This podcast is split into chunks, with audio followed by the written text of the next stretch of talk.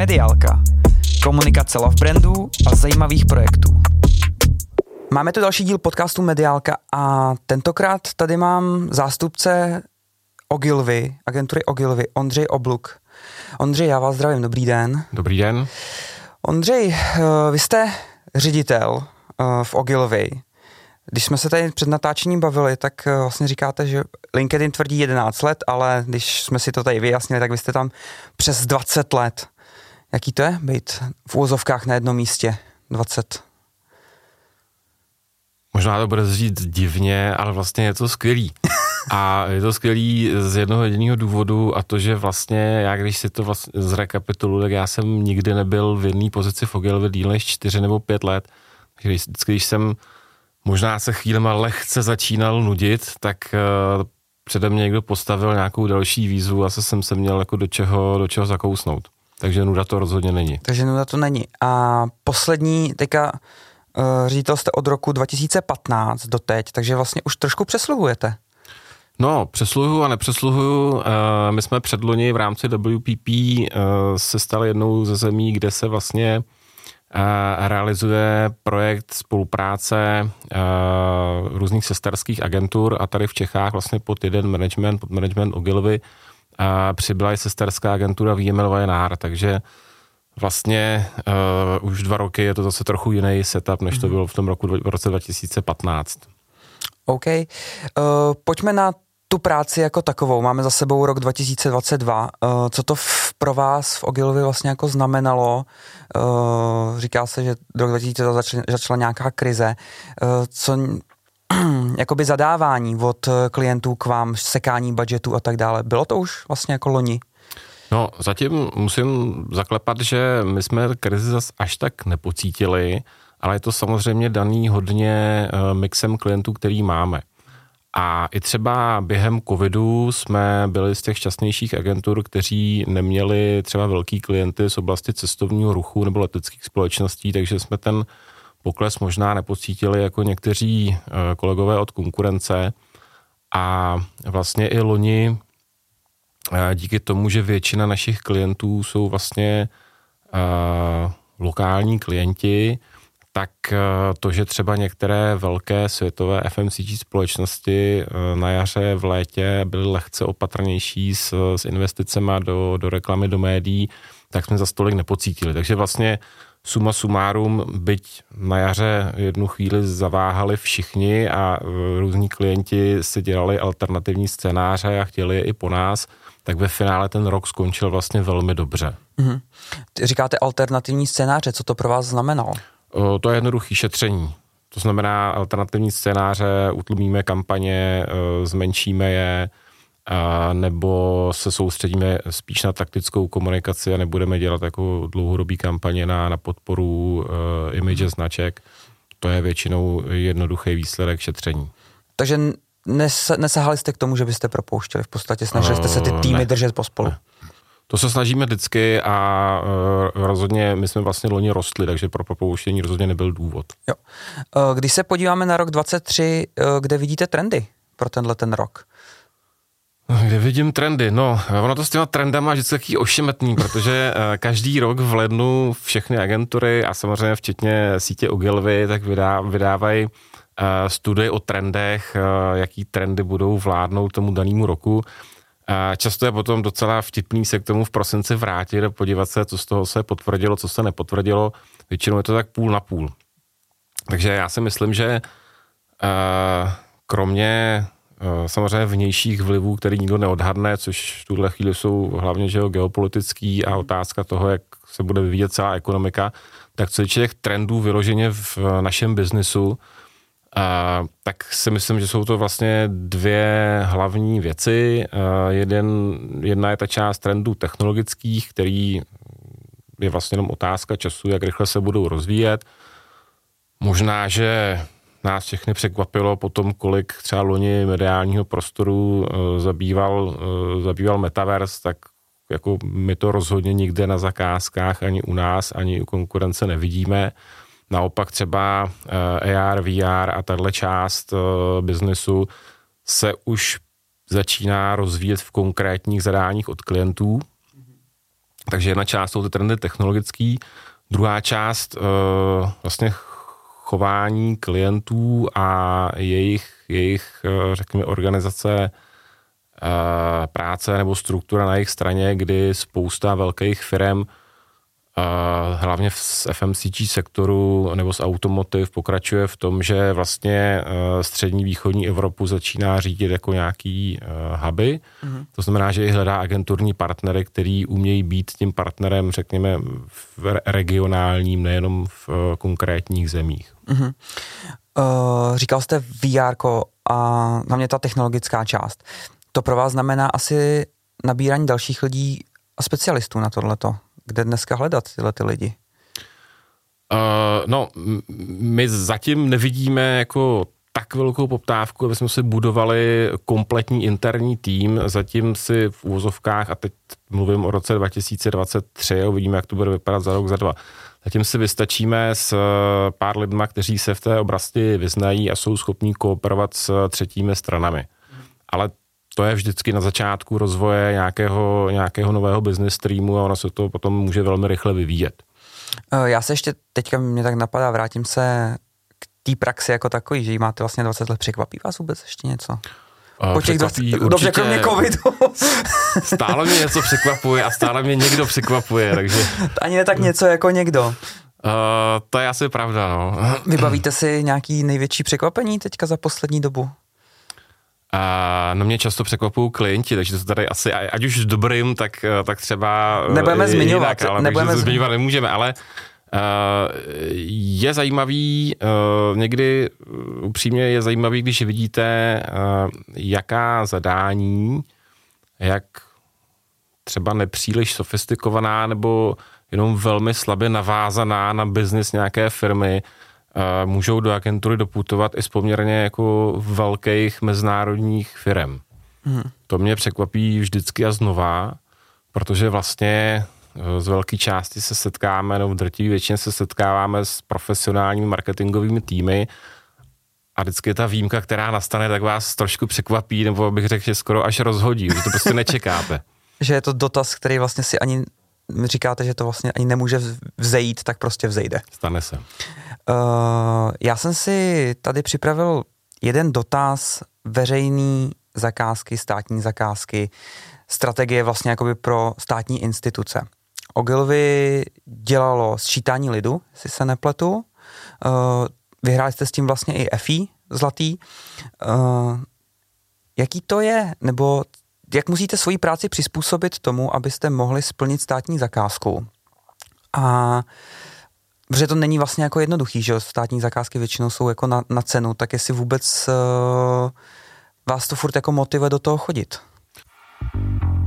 Posloucháte rádi podcasty a přemýšlíte, jak s jejich pomocí získat větší povědomí a více zákazníků pro vaší firmu?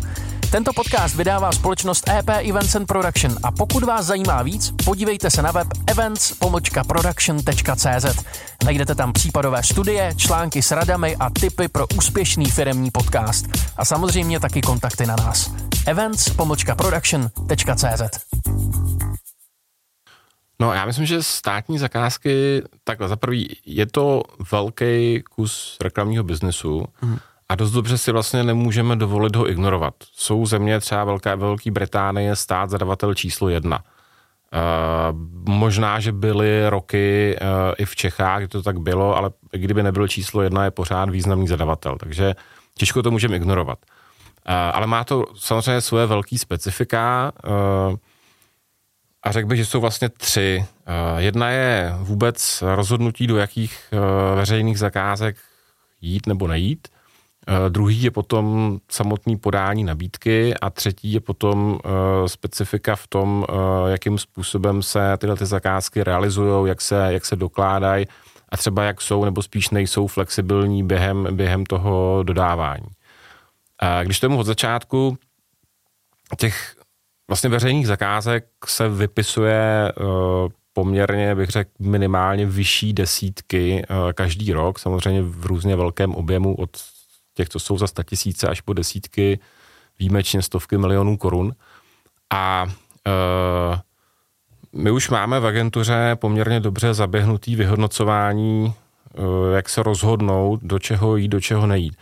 A velmi detailně si nastudujeme zadávací dokumentaci, to je asi klíčová věc, a tam hrajou roli e, za A, e, jak je ta zakázka vlastně popsaná a zadaná, z toho už vidíte zhruba e, z jak jako erudovaným zadavatelem se setkáte, protože jsou státní úřady, které mají velmi kvalitní marketingové týmy a jsou samozřejmě instituce, které třeba kampaň tohoto typu zadávají jenom jednou za několik let a hold tak ostřílený partnery tam tím pádem nenajdete.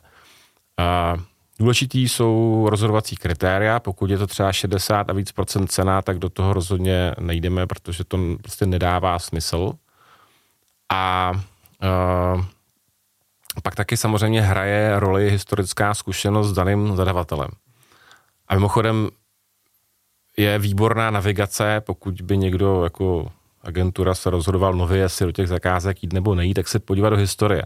A najdete v Čechách instituce, který třeba letiště Praha, mm-hmm. který kdykoliv zadává zakázku v řádu nízkých desítek milionů korun, tak se tam přihlásí patnáct, sedmnáct, dvacet agentur. A už jenom tím počtem agentury vyjadřují nějaký názor, jak si myslí, že to je, nebo v tomhle případě rozhodně je transparentní. A pak jsou zadavatelé, kteří vypisují zakázky mnohem větší a přihlásí se tam jeden, dva, tři uchazeči, mnohdy ne úplně z řad renomovaných agentur. Takže to, to taky může být nějaká navigace. Mhm. A pak je samotné zpracování nabídky, kde upřímně to není nic zábavného, záživného, protože to je spousta a spousta lejster. Potřebujete mít opravdu uh, právníka, který tomu rozumí, potřebujete mít lidi v týmu, kteří jsou schopní dodat všechno do puntíku, protože jsou chyby opravitelné, kdy vás zadavatel vyzve k tomu, abyste to doplnili, a jsou chyby a není jich málo, který když prostě uděláte, tak jste automaticky vyloučený a celá ta práce jde vniveč. A pak stalo je, se vám to jen, že vám takové... Stalo, já si myslím, že to se asi stalo jako každému, kdo do, do veřejných zakázek chodí. A já jsem rád, když se nám to stane třeba jako míň často než jednou za tři, za čtyři roky, ale jako stane se to, protože opravdu je to hodně komplexní a někdy odevzdáváte jako stovky stran nabídky a je tam spousta míst, kde se to takzvaně může jako nepodařit. Jo. Jasně.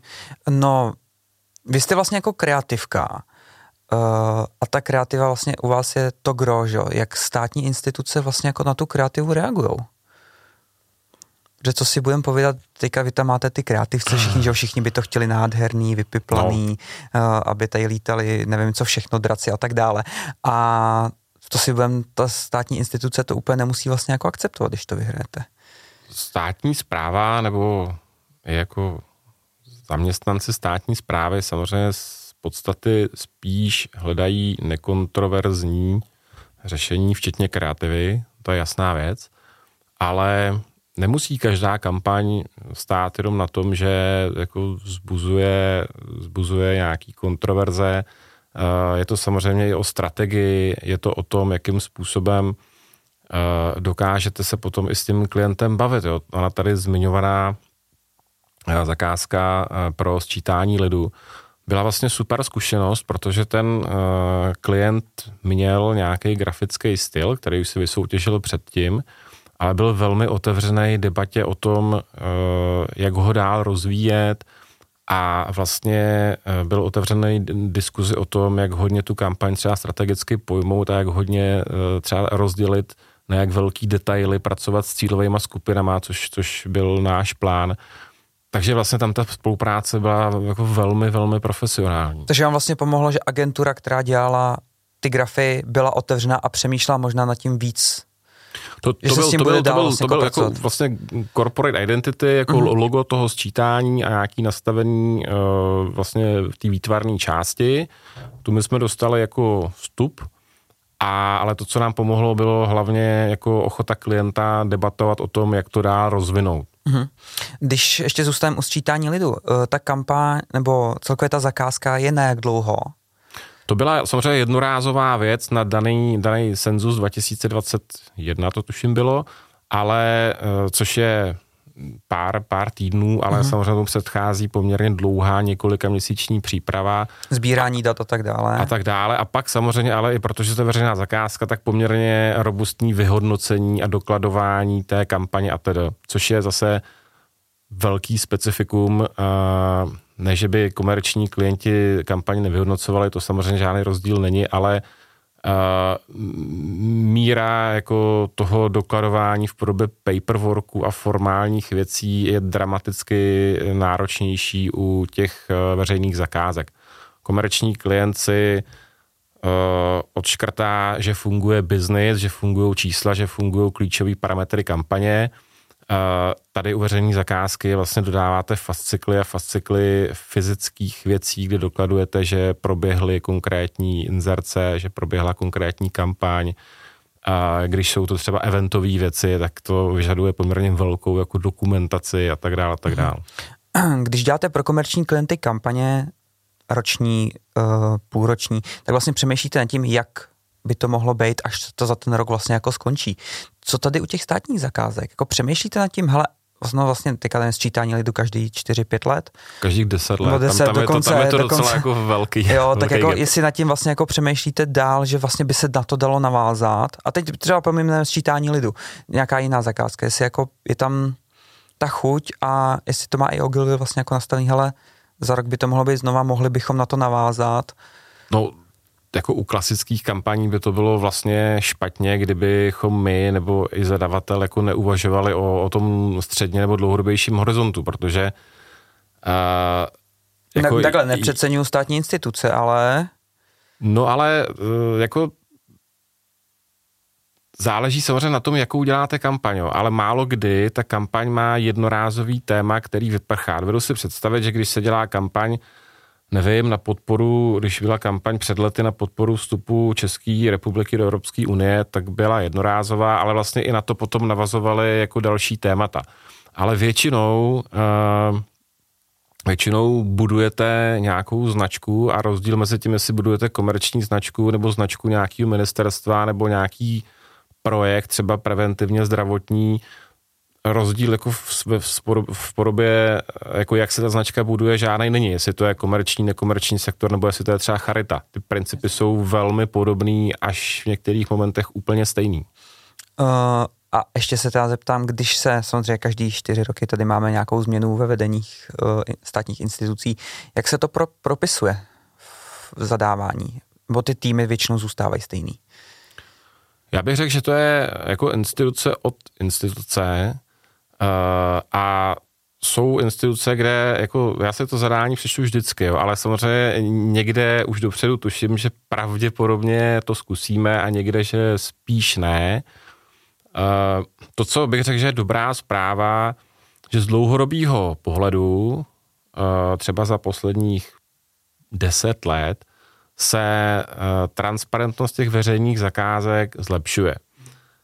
Je to teda tempo hlemíždí, ale směr je rozhodně správný. A, a je vidět jako velký rozdíl mezi institucema, ale jako overall si myslím, že je to na dobré cestě.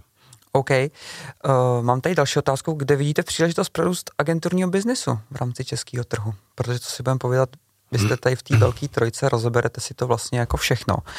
Tak... Uh... No, tak... Jednak si to rozhodně všechno nerozeberem, ale je pravda, že prostě desetimilionový trh, deset milionů obyvatel nebo necelých jedenáct je relativně malý.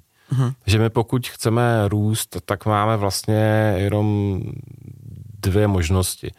Jedna je rozšiřovat si expertízu, to, co nabízíme klientům. Jsme třeba před dvěma lety v Ogilvy tady otevřeli pobočku Ogilvy Consulting, což se ukázalo být jako e, dobrý nápad a úspěšný. E, takže jedna, jedna věc jsou nový expertízy a druhá je právě reakce na tu potřebu klientů být schopen e, servisovat e, nebo pracovat pro ně regionálně. To znamená, že jsou to různé e, jako hubové, e, hubová zadání. Někdy jsou to třeba tam tři země, Čechy, Slovensko, Maďarsko, někdy to je C E E, ale máme i klienty, kde pracujeme z Prahy pro desítky zemí. Mm-hmm. Takže to, to jsou jako velmi, je to velmi pestrý, jako to rozpětí těch zadání. Uh, obrovský trend teďka E S G, že jo, všechno zelený, jak se to propisuje vůči agenturám, protože velký korporáty, že jo, ty už na to dneska nějakým způsobem dbají, vezmu tady třeba Monetu, která tady má nějakou druhou největší flotilu elektromobilů, samozřejmě budou tlačit i na ty svoje agentury, aby něco splňovaly.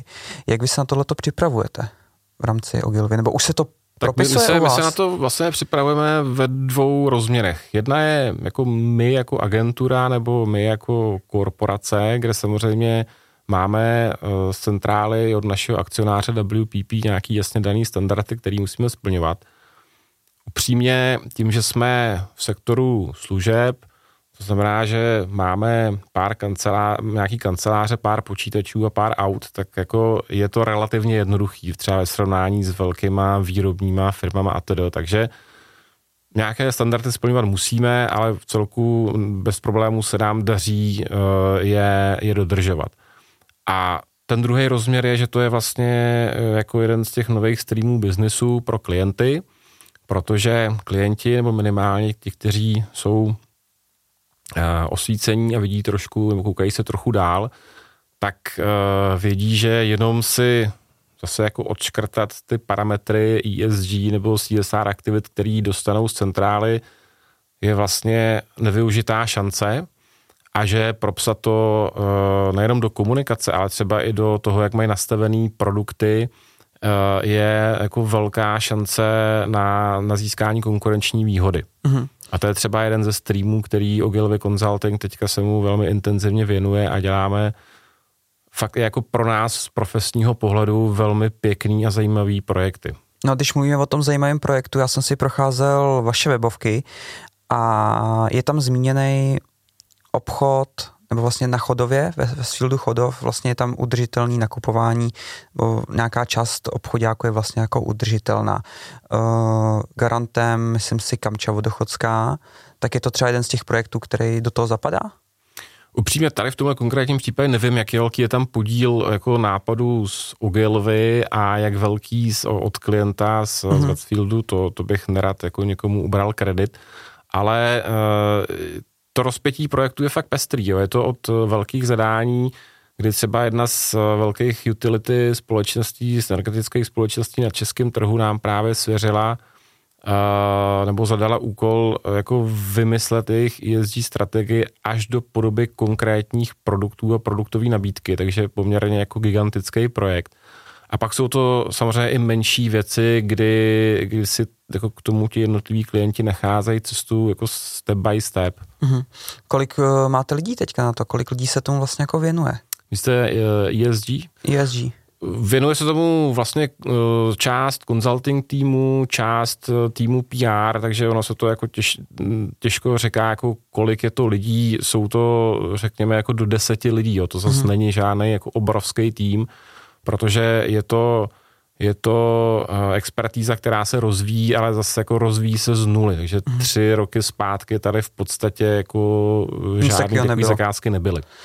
Uh, přibývají zakázky u těch menších klientů? Je to fakt takovej trend, Zatím že... Zatím bych řekl, že to je spíš u velkých, tam, kde buď někdo to fakt pojal, jakože se na tom vybuduje konkurenční výhodu, anebo, nebo u velkých korporací, kdy musí splnit nějaké zadání z mateřské společnosti z zahraničí, kdy mají mm-hmm. prostě nastavený nějaký standardy, který musí naplnit i lokálně. Co takové T-Mobile? Uh,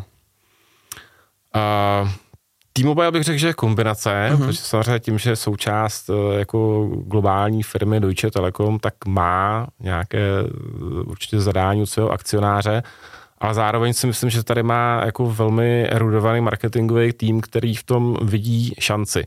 Takže jako ta zadání, která putují k nám, bych řekl, že jsou nad rámec toho minima, který požaduje uh, akcionář a uh, myslím si, že vznikají a brzo uvidíme jako velmi pěkný projekty uh, v, tomhle, v tomhle směru, který budou už uh, vidět letos uh, na veřejnosti. Mm-hmm. Když jsme nakousli T-Mobile, vy jste teďka rok máte za sebou že ano. spolupráce, uh, někdo tomu říká tender desetiletí, uh, vykrčíme rameny, uvidíme. Uh, jaká je komunikace teďka vlastně jako s T-Mobilem, jaký bylo zadání, co všechno jste museli udělat pro to, abyste vůbec T-Mobile dostali? Protože co si budeme povídat, to je prostě klient, který ho chcete mít v agentuře. No, museli jsme udělat hodně a byl to uh, skoro šestiměsíční tendr, uh, což se vlastně jako občas stává, že klienti dělají hodně dlouhý tendry, ale tenhle byl šest měsíců a vlastně my jsme kromě nějakých čtrnáct dnů nedostali jako oddech, jo, během té doby, takže byl velmi intenzivní. Ale uh, zároveň jako je to je to skvělý klient, je teda náročný, o tom není sporu, ale je skvělý v jedné věci, že vlastně nám dává důvěru a my jsme už vlastně loni během prvního roku spolupráce dostali šanci pracovat pro, na, pro Deutsche Telekom na kampani pro devět jejich evropských trhů. Launchovali jsme T-Phone a to zase byla, myslím si, jako i pro náš agenturní tým jako skvělá zkušenost práce pro de facto na, na evropský kampani. Mm-hmm. Což v České republice není zas tak úplně běžný, že, že si na to lokální agentury můžou uh, sáhnout. Uh, jak, když teďka vezmeme Deutsche Telekom a T-Mobile, to zadání, když říkáte do devíti trhů, jak se to pak mění? Uh, s kým byste, teďka těžká otázka, s kým byste pak spolupracovali jako radši? Deutsche Telekom nebo T-Mobile? Uh, no, radši s českým T-Mobilem, protože to je větší klient. Ale uh, ten, uh, to, oni mají takový jako velmi uh, jako mě sympatický setup, teď myslím Deutsche Telekom, že ty svoje lokální agentury v těch devíti zemích uh, ročně třeba na dvě, tři kampaně jako challengujou, dávají jim šanci, aby se o ně ucházeli. To znamená, že vy vlastně máte možnost si vyzkoušet, jaké to je udělat kampaň, která musí fungovat na devíti trzích, přičemž T-Mobile na těch trzích má různé postavení. Někde je takovej ten původní velký telko operátor, někde naopak jako přišel jako challenger, a to znamená, že positioningy těch značek jsou různý a vy to nějakým způsobem potřebujete skloubit, propojit, aby to fungovalo. No, tím pádem je to velký research, že na, na ten trh jako takovej. Uh... Tím pádem samozřejmě ano, začíná to jako spoustou dat a, a, a strategického plánování, ale na konci vlastně je, řekněme, taková uh,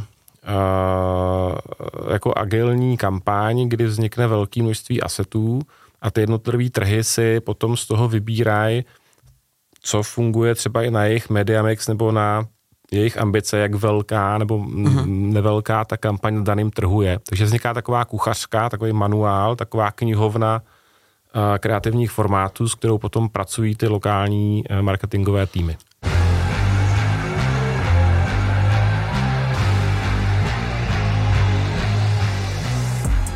Jaké cesty vedou k vítězství?